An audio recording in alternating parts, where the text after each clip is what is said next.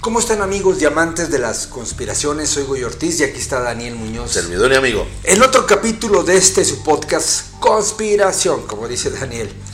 Hoy tenemos un tema que yo se lo pedí a Daniel y vamos a hablar de los caballeros templarios porque todo el mundo hacemos una pregunta. ¿Existe una conexión entre los templarios y los masones hoy en día? Sabemos que sí, pero hoy en día todavía, o se ha perdido con el tiempo, porque este, la historia de los templarios es fascinante y tiene y, hay una época en donde entran con temas místicos, como cuando encuentran el Santo Grial en Jerusalén, en el año 1099 más o menos, después de Cristo, y como con esa información que encontraron en el templo chantajearon a la Iglesia Católica y se hicieron millonarios los templarios. Y así tenía Hasta que ser. que Felipe el Hermoso este, pues los tortura, los mata para que digan que son. Este, Se dice abjurar, para que abjuren de su creencia y de su linaje. No, porque los creían herejes. Y es cuando huyen a Inglaterra y luego se cree que a partir de ahí existieron los masones que eran como unos templarios disfrazados. Así es. ¿Yo qué te puedo decir? Buenas tardes, noches, días a todos los amigos que nos escuchan. Gracias por sus comentarios y aquí estamos siempre con sus temas. Sí, sí existe la conexión, claro que sí. Pero obviamente en este minuto esa conexión está profundamente prostituida y desvirtuada. Porque ahí te va, ahí te va la historia real de los templarios. Todo esto que cuentas es totalmente real, sí, es cierto, se hicieron ricos, fueron envidiados de mucho por este rey que era así como medio emperador más que rey. Pero más que envidiado, lo que pasa es que el emperador se empezó a quedar sin lana porque toda su lana se iba a los templarios. Pues es que eran muy buenos negociadores los templarios. hicieron muchas cosas. ¿Sabes compraron una isla? Sí, ¿no? Y compraron reinos enteros. Mira. Lo que pasa es que hay que ir realmente a los templarios, templarios. Porque también hubo, me gusta llamarles templaroides o sea, semitemplarios, disidentes o imitadores de los templarios. Así como cuando en su momento el conde Cagliostro lo quisieron embaucar y moverlo en todo esto y decir, no, este es malo. Y le pusieron una contraparte de una persona que no era él, pero lo hacían pasar por él. Lo mismo que le pasó a Rasputín. Bueno, los templarios nacen originalmente como herederos de, sorpréndete quiénes crees, de los cátaros. Ah, sí. ¿Te acuerdas de los cátaros? Estos hombres y mujeres, sobre todo hombres, que a su vez fueron los herederos de los esenios, que es esa orden en la cual creció Jesús y María Magdalena. Dicen que Jesús era esenio, ¿no? Era totalmente esenio. De hecho, está en sus, palabras, su forma de dirigirse de la escuela esenia totalmente. Eh, los, para mí los esenios y los gnósticos son exactamente lo mismo. Sí, han cambiado, sí, sí. Y los gnósticos, así a grandes rasgos, para que la gente más o menos entienda, es cuando tú crees y sientes que Dios está dentro de ti y de ahí tienes que emanarlo para hacer el bien. Es correcto. Y la palabra gnosis significa conocimiento. Así es. Tienes que llegar, tener un conocimiento para llegar a eso. Sí, de hecho hablan mucho del cristosofianismo, Sofía la sabiduría, que es la que se necesita para poder llegar al cristicismo, que es precisamente emanar. El Cristo es el que emana, el sol que emana. Bueno, mira, estos cátaros surgieron, sí, efectivamente, un poco de los esenios y todo, pero tanto los esenios primero, como los cátaros después, como los templarios después, como una línea de los masones también, tienen una finalidad que es de la que casi nunca se habla. Te lo pregunto a ti, mi querido Goyo. ¿Cuál es el objetivo principal de los templarios? En su momento... Y hoy también si fueran presentes. En su momento era eh, volver a recuperar aquellos este, lugares como Jerusalén básicamente, que tienen que ver con la religión, en ese entonces católica, cristiana, porque estaban ocupadas por los musulmanes. Ok, ¿por qué tenían que recuperarlos? Ahí viene lo bueno. Yo creo que ellos sabían que había alguna especie de misterio o de ultraconocimiento muy importante que si ellos lo podían tener, lo mismo que pensaba Hitler, que, que si ellos lo podían adquirir o utilizar lo podrían este, ser poderosos. Como usufructuar de él, ¿no? Ajá. ¿Qué hubiera pasado si solo una parte de estos templarios la pensaran de esa forma, tal como pasó hoy en el Vaticano, tal como pasa en la masonería, tal como pasa en el gnosticismo, tal como pasa en todos los grupos de la Tierra que tienen un lado A y tienen un lado B? A mí me lo dijo Balducci. De este lado estamos los que escribimos las encíclicas, los que pastoreamos, y los que hacemos que se promulgue la palabra de Dios. Y del otro lado, Monseñor, del otro lado están los que mueven la finanza, los que hacen política y los que matan a los papas. Me lo dijo con esas palabras. O sea, fue preciso y claro. El Vaticano está dividido en dos. ¿Qué pasaría si eso mismo hubiera pasado con los templarios y con los masones? Ve, está el rito masónico está el escocés, el escocés reformado y aceptado, el mexicano, el yorquino. ¿Cuál es el bueno? Fíjate que yo estaba platicando con un amigo justamente de este tema. Eh, él es español y él me estaba diciendo que lo que conocemos hoy como lo que es masonería, nada que ver con el origen de la masonería. Cuando estamos hablando de los albañiles, de la época de los más de los mazos, de los masones, de los que construían iglesias en base a una información que tenían del templo sagrado de Salomón. Salomón. Ese es el, origen, mira. La masonería no nace en Inglaterra, nace en Francia. La palabra maison significa constructor, Porque Los templarios, esos templarios eran franceses, ¿no? Básicamente. Sí, pero de ahí nace todo. Por eso el nombre masonería, albañilería, gremio de los albañiles. En Francia, precisamente Jacques de Morlaix, eh, estuvieron muchas, muchas, muchas, muchas personas implicadas en esto. Alessandro Voltaire, estaba también este otro, desde luego Saint Germain, Luis Claude de Saint Martin, todos ellos estuvieron allí en la formación y en la creación y en la preparación de todo esto. Ellos eran iniciados, ellos eran y ellos eran seres que venían y que estaban encarnados. La masonería, los templarios antes y antes los cátaros y antes los, primeros cristianos, descendientes de los apóstoles, tienen un solo fin, uno solo. Ese fin es el gran secreto por el cual siguen viviendo. Por eso a mí me resulta muy sencillo descubrir quién no es auténtico y quién sí lo es, si conoce el secreto o no, o sea, la finalidad por la cual existes. La finalidad de todos estos grupos, de todos estos movimientos culturales, es preservar, escucha bien, escuchen bien, preservar intacta la genética de Jesús y de María Magdalena. Esa es la finalidad. Porque tuvieron hijos. Ah, ok. Está Saraí.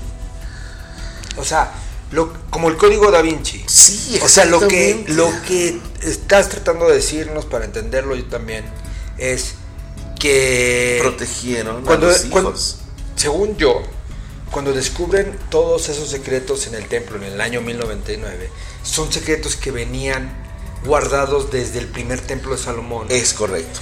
Luego el segundo templo que hizo Herodes, lo destruyen en el año 70. Esconden cosas ahí en el templo destruido en el año 70, por ahí. De hecho había un pergamino de cobre que fue el que descifró todo. Y luego pasan otros mil años, 1099 años más o menos. Y eh, toda esa información que habían, de, este, los esenios creo que fueron los que los... Este, la enterraron, la dejaron. Exactamente. Los, los sacan los, los templarios. Y según esto estaba el donde tomó vino Cristo, que es el, el, cáliz. El cáliz de Cristo. estaba la lanza con que. Sí, la lanza de Longinos, claro. Este. Dicen que había una información muy importante escénica, o sea, de, gnósticos. Sí. Y había una información donde lo que le llaman el Santo Grial, que no saben exactamente qué es, pero que era la información que tú dices que Cristo había tenido linaje con María Magdalena. Y según yo, ya eso ya es yo, con esa información chantajearon a la Iglesia Católica. No le chantajearon, de hecho, la... ¿Cómo se dice? Si es correcto o no. Sí, va por ahí.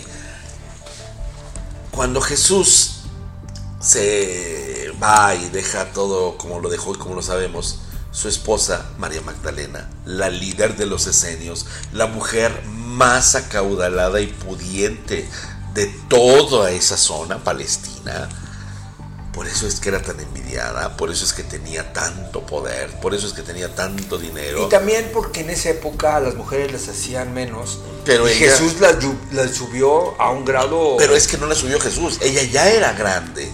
Por eso porque, no era, porque era gnóstica. Porque era la líder de los esenios, de los gnósticos. Entonces, y además fue la maestra de Jesús. Acuérdate que desde que eran jovencitos ellos estaban juntos. Pero, Se los llevó José de Arimatea. María Magdalena, estamos confundiendo con la que María, la que era la prostituta. Nunca hubo una prostituta. Exacto. Es la esposa de Jesús. Hay una, hay una parte en donde quisieron esconderla con esa Es la iglesia. Para que. El concilio de Nicea le pone la prostitución, que no es esto.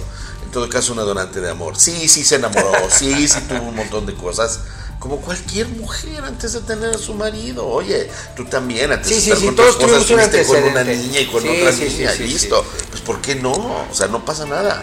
El tema es que ella supo hacer poder de todo esto y pues claro, teniendo ese conocimiento tan poderoso que tenía, ella sabía ya lo que venía. Por eso se entendía con Jesús. Claro, además estaban al nivel, fueron preparados. Mira, qué curioso.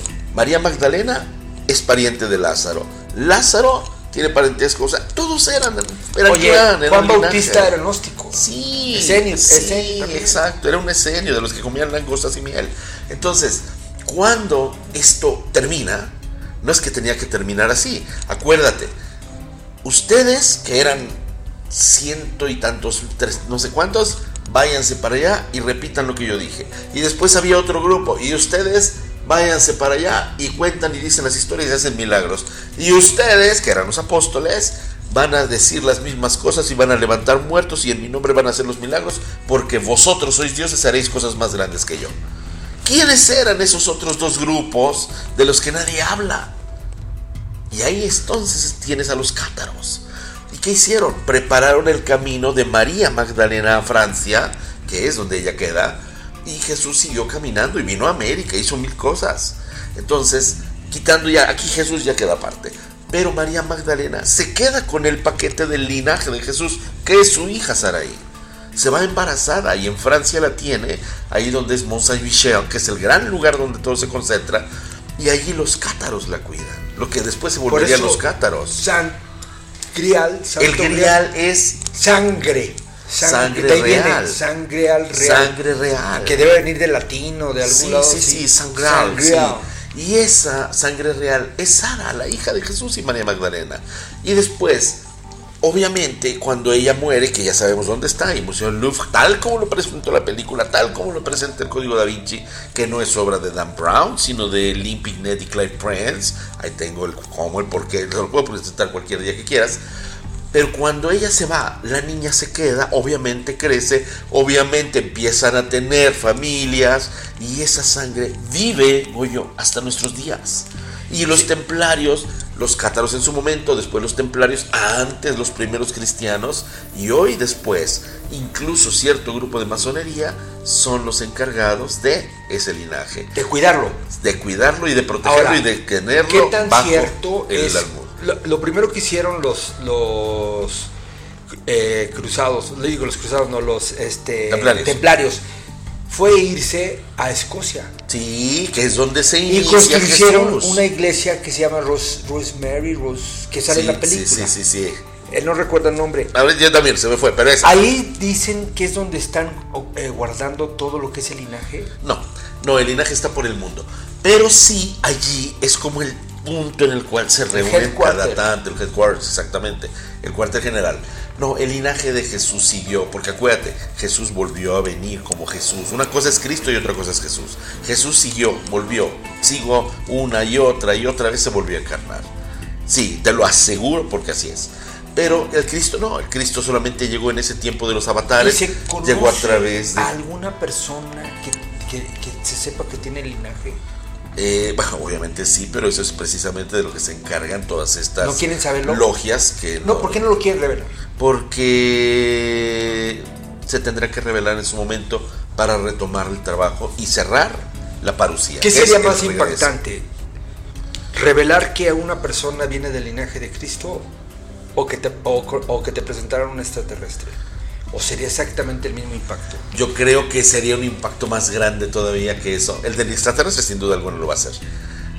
Y a Jesús, bueno, ya lo entendemos precisamente como alguien muy, muy, muy, muy de fuera, muy extraterrestre. ¿Sabes qué sería para el más impactante? Lo han dicho y lo dicen cada día más y cada día más circula el, el porqué. Te dicen, es que ustedes todos son el Cristo. Traen al Cristo dentro, como lo dicen los, los gnósticos, como lo dicen todos los demás, como lo dicen ellos. Descubrir que efectivamente ese Jesús de Nazaret eres tú. Que tiene tu cara.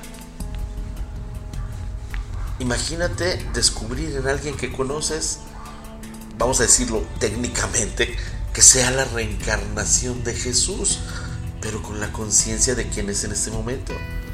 Y que tenga todo ese conocimiento y que tenga todo ese carisma para poder atrapar. Y después, no que tenga el poder, pero que sí tenga eso que se necesita para que el Cristo que traes dentro resurja. Exacto. Es, lo que dicen los gnósticos. O sea, no se trata de volver, oh Jesús, ya regresaste, sino gracias, ahora soy igual a ti, ya entendí que yo también era un Dios. Ese es el objetivo de esos señores. A, ver, ya para terminar, porque ya se nos acabó el tiempo. Sí, siempre. Y ya como reflexión y terminar. ¿Será que, eh, que los esenios siguen, su influencia sigue hasta la fecha a través de los masones, con esa idea de cuidar el linaje de Cristo, porque al final, como tú bien tú dices, dentro de nosotros está Cristo. Sí. Y los gnósticos dicen exactamente lo mismo.